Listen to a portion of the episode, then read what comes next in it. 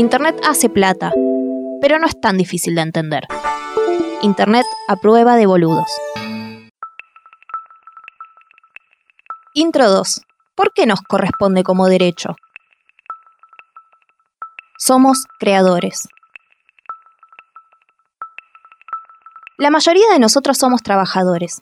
Tenemos un empleo al cual le dedicamos nuestro tercio del día aproximadamente. Seguro, la gran mayoría tenga emprendimientos o proyectos adicionales, ya sea por hobby, por apuntar a vivir de eso en un futuro o para ganar algún mango extra.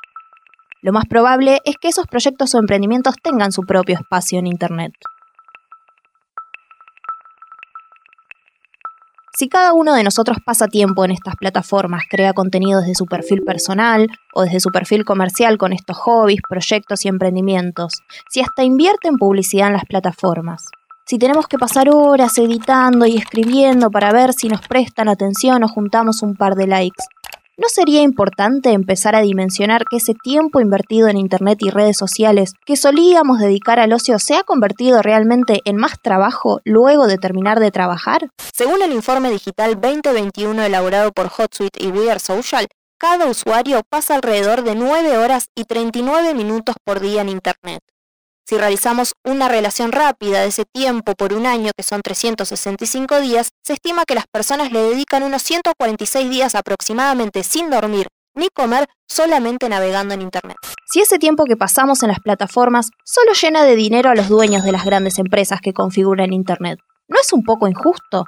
Quizás les parezca exagerado el término injusticia, pero no lo es tanto. ¿Por qué?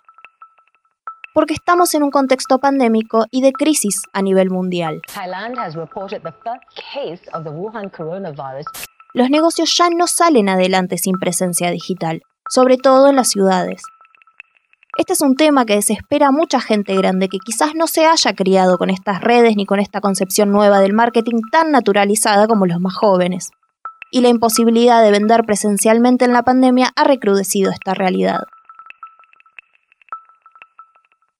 Eso nos deja ante un escenario en el que se nos exige a todos tiempo de creación en las plataformas para simplemente tener la oportunidad de mostrarnos y con suerte vender algo en estos espacios en los cuales pagamos una renta.